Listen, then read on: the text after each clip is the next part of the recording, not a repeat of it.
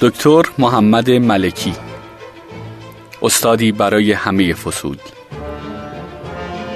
با صدای نویسنده اثر دکتر صادق زیبا کلام. نشر روزنه.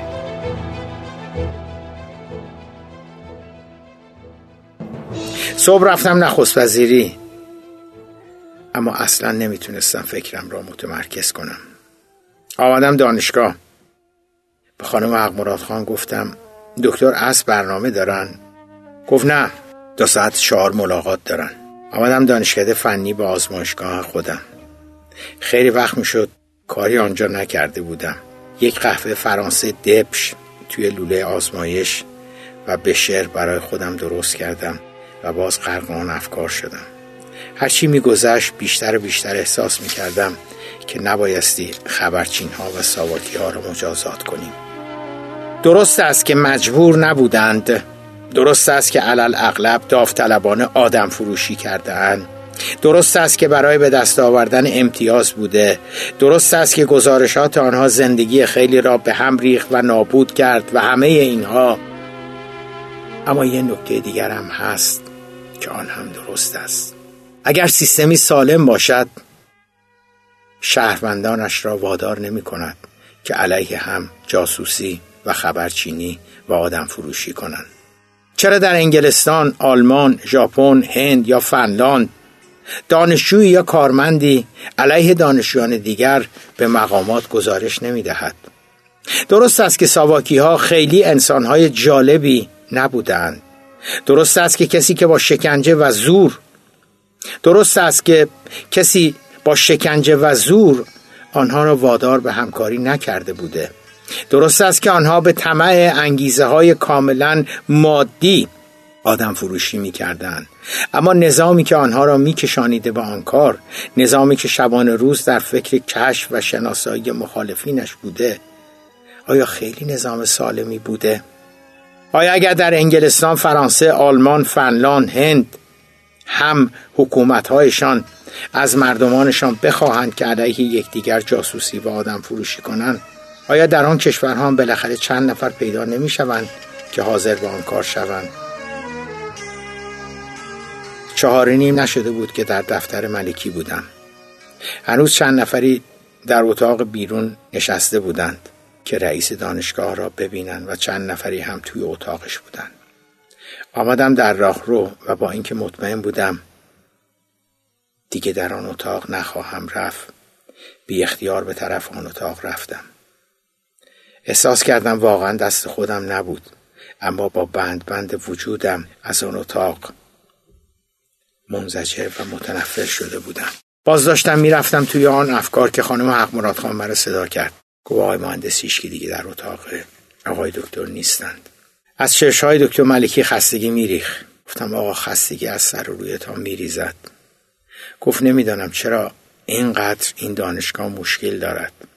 همه هم یک راست باید بیاین اینجا. گفتم آقا مگه شوراها خودشون کارهای دانشکده ها را رد و فرق نمی‌کنن؟ با ناله گفت شوراها یک مشکل را حل کردن اما شش تا مشکل هم ایجاد کردن بعضی جاها شوراها انصافا مثل ساعت کار می‌کنن و اصلا مشکلی نداریم. اما بعضی شوراها سر باز کردن پنجره و بستن یک لنگ در هم نمی‌توانند به توافق برسند. اون وقت پو میشن یه راست میان اینجا. بعد زیر لب گفت که همچنان بزرگترین درد و سر و بیشترین مشکلاتمان پاکسازی هاست. واقعا بیچاره امان کرده. بیشترین مشکلات هم مال دانشکده خودتان و پزشکی است. جاهای دیگه درد و سر کمتر است. بعد رفت سراغ پرونده ها. پشتی چه کار کردم و چند تا پرونده بررسی کردم. نمی‌دانستم چه بگویم. همینجوری مثل آدم های عقب افتاده ساکت نشسته بودم. پرسید چرا حرف نمی‌زنیم؟ گفتم آقا شما با این افراد چیکار می‌خوایم بکنین؟ گفت یعنی با ساواکی ها گفتم خیلی خوب من با دکتر کارشناس یک پرونده را بررسی می‌کنیم. حالا یا من یا ایشون یا هر جفتمون با همدیگه و معلوم می شود که صاحب یک پرونده کارمندی بوده در دانشکده فنی یا یک دانشجو بوده در دانشکده پزشکی یا یک استادی بوده در دانشکده ادبیات. بعدش چی؟ بعدش چی کار میخواییم بکنیم؟ می‌خوایم به جرم ساواکی بودن از دانشگاه اخراجش کنیم. می‌خوایم چند سالم زندانیش بکنیم. می‌خوایم بگوییم دیگه تا آخر عمر حق ندارد به استخدام دولت درآید. می‌خوایم یک تابلو به گردنش آویزان کنیم تا مثل بازوبند یهودیا از آدمهای خوب جامعه متمایز بشه. با لحنی آرام بهم گفت چی شده؟ چرا انقدر عصبانی هستیم؟ ای تو پرونده ها چی بوده؟ بدون اینکه به دکتر ملکی نگاه کنم گفتم آقا ازتون معذرت می‌خوام. و دیگه نتونستم چیزی بگم. خانم حق خان با یک سینی چایی به دادم رسید. بعد از رفتنش دکتر ملکی ازم پرسید چی میگی؟ حرف حسابت چیه؟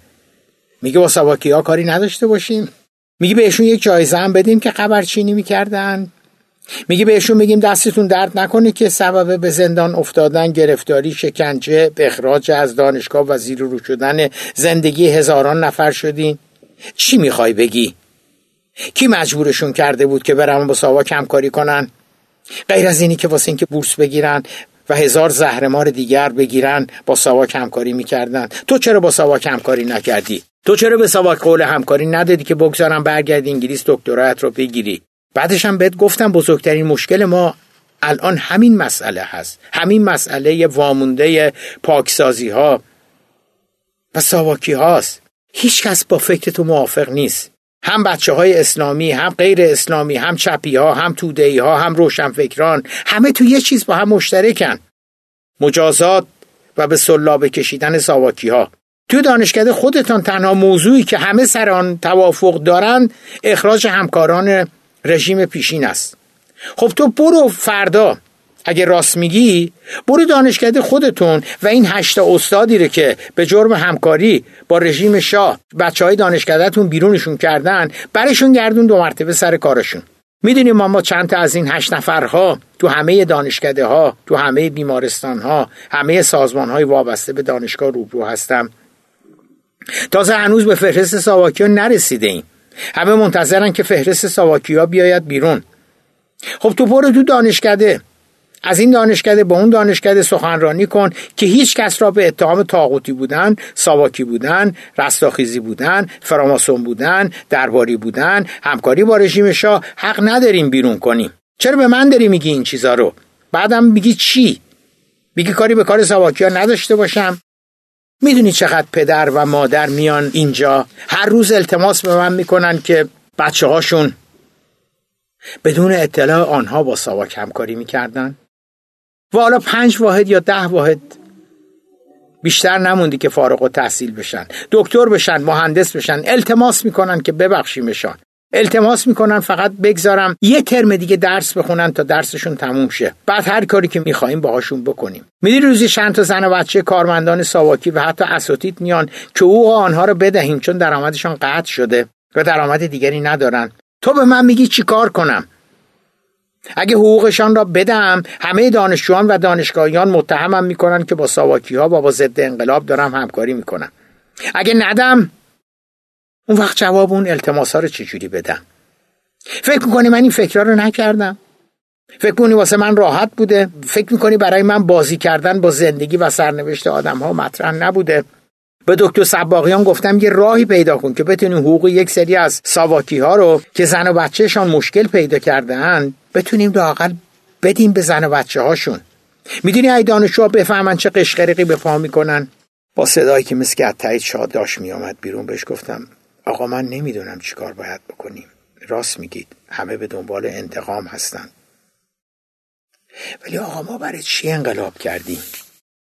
این انقلاب واسه چی بود؟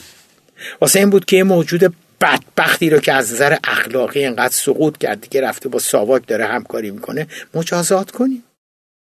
همین که یه نفر آدم فروشی می‌کنیم خودش شور مجازاته. خدا اونو مجازات کرده. حالا ما هم بیایم مجازاتش کنیم. این انقلاب خیلی بزرگتر خیلی گنده تر از این بوده هست که خلاصه بشود در مجازات کردن یه مش ساواکی بدبخت. چرا حرف منو باور نمی‌کنین که بزرگترین مجازات برای یه ساواکی همین است که ساواکی بوده؟ همین است که با ساواک همکاری می‌کرده. ما دیگه اصراری به مجازاتش نداشته باشیم. شما فکر کنید یه ساواکی که الان پنهان شده چه احساسی داره جلو زن و بچهش؟ جلو فامیلش جلو عروسش جلو دومادش؟ شما فکر کنید یه دانشجو فنی که مخبر بوده الان که پدر مادرش خواهرش برادرش نامزدش دوست دخترش فهمیدن که ساواکی بوده چه احساسی داره؟ فکر نمی کنید اگه حتی هیچ کس هم نفهمد که او چه کار می‌کرده با این احساس عذاب و وجدان و درد یک عمری رو باید زندگی کنه؟ حالا ما هم بیایم رو مجازات کنیم. اصلا ما واسه چی انقلاب کردیم؟ این انقلاب این همه مبارزه این همه که شهید شدن این همه آدم که بهترین سالهای عمرشان را در زندان سپری کردن این همه آدم که به بدترین وجه شکنجه شدن اینا برای چی بود؟ صدها هزار نفر آمدن توی راهپیمایی ها تظاهرات کردن که چی به دست بیاریم؟ که یک موش سواکی بدبخت را مجازات کنیم؟ نه آقا مجازات سواکی ها یه جور توهین به این انقلابه. آره یه جور توهین به این انقلابه. یه جور توهین به مجد و بزرگی و عظمت این انقلابه. بعد بی اختیار به طرف ملکی که کنار پنجره مشرف به خیابان انقلاب ایستاده بود رفتم.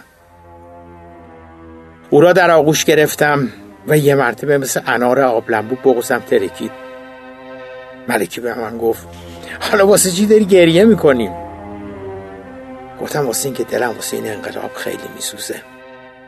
اما دروغ می‌گفتم. این دلیل اصلی گریه هم نبود. یا دست کم این همش نبود.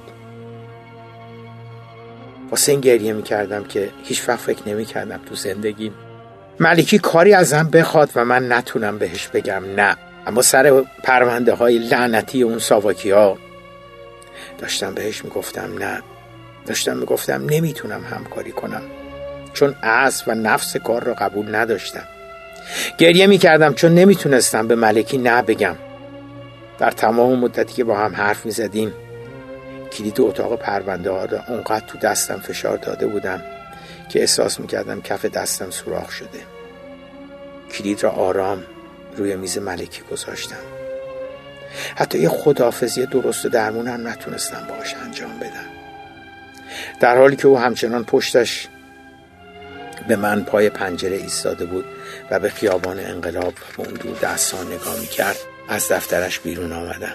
برای یه لحظه در راهرو طبقه پنجم بی اختیار به یاد روزها و به خصوص شبهای تحسن افتادم. به یاد اینکه چقدر از صدای آمدن و رفتن نظامی ها می ترسیدم به یاد تحسنی که ملکی به راه انداخت به یاد شب شعرمون به یاد آرش کمانگیر و به یاد گالیا و به یاد شبهایی که ساعت هفت و نیم دور رادیو بی بی سی جمع می شدیم و به گزارش اندرو ویکلی گزارشگر بی بی سی از تهران در سکوت و با دقت گوش می دادیم. به یاد روز بازگشایی دانشگاه به یاد روز سخنرانی دکتر ملکی جلوی نظامی ها به یاد شبی که نجات اللهی شهید شده بود و هزاران خاطرات دیگر میدان انقلاب همچنان شلوغ بود خورشید داشت یواش یواش پنهان می‌شد و می‌رفت به سمت آفتاب زردی. برای یه لحظه توی حیات سازمان مرکزی ایستادم. باز ملکی را دیدم که داشت با حرارت می‌گفت آنقدر در دفتر رئیس دانشگاه میمانیم تا دانشگاه را باز کند. و بعد بدون اینکه منتظر بماند از پله های سازمان مرکزی بالا رفت. دلم می‌خواست آنقدر توی حیات سازمان مرکزی می نشستم تا ملکی می آمد پایین. و باهاش می‌رفتم بالا به سمت تجریش. اما می‌دانستم که باید می‌رفتم. آنچه نمی‌دانستم این بود که برای مدتها دیگر او را نمی‌دیدم. سیر حوادث بعد از انقلاب ما را از هم جدا ساخت. یکی دو هفته بعد من از طرف نخست وزیری معمول به کردستان شدم.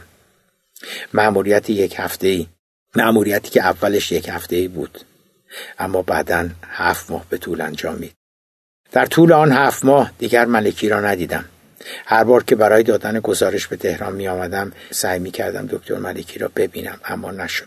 روابط میان دکتر ملکی با شماری از مسئولین منظما رو به سردی و تیرگی رفت. علت اصلی بروز اختلافات بر سر فعالیت های جریانات چپگرا و مارکسیستی در دانشگاه تهران بود. مسئولین از ریاست دانشگاه تهران می‌خواستند جلوی چپگرایان را بگیرد. دکتر ملکی هم زیر بار نمی‌رفت. مسئولین تندرو را متهم می‌کردند که دانشگاه بیت المال است و اکثریت مردم راضی نیستند که از این بیت المال گروه های چپگرای مارکسیست یا طرفداران سازمان مجاهدین خلق استفاده کنند. ملکی هم پاسخ می‌داد ریاست دانشگاه مسئولیتی در قبال تفکرات دانشیان ندارد و اگر دانشجویی طرفدار گروه ها و جریانات چپگرا و مارکسیست هست در چارچوب قوانین و مقررات شورای مدیریت دانشکده ها می توانند همچنین گروه ها از امکانات و فضای دانشگاه استفاده کنند. مشکل دیگر در کنار گذاردن اساتید چپگرا بود ملکی از اساس با اخراج اساتید به دلیل اتهامات سیاسی مخالف بود اختلاف میان ملکی و مسئولین دیگر منظما بالا می گرفت شماری از روحانیون هر روز بیشتر علیه او موضع گیری می کردن. در تمام مدتی که در کردستان بودم داستان جدال او با مخالفین قدرتمندش را در روزنامه می خواندم. کار حتی کشید به حمله به ملکی و مدیریت دانشگاه به اتهام حمایت از گروه های معاند و ضد انقلاب تا اینکه سرانجام دولت موقت استعفا داد و ملکی هم دیگر ریاست دانشگاه تهران را کنار گذارده و رئیس دانشگاه تهران نبود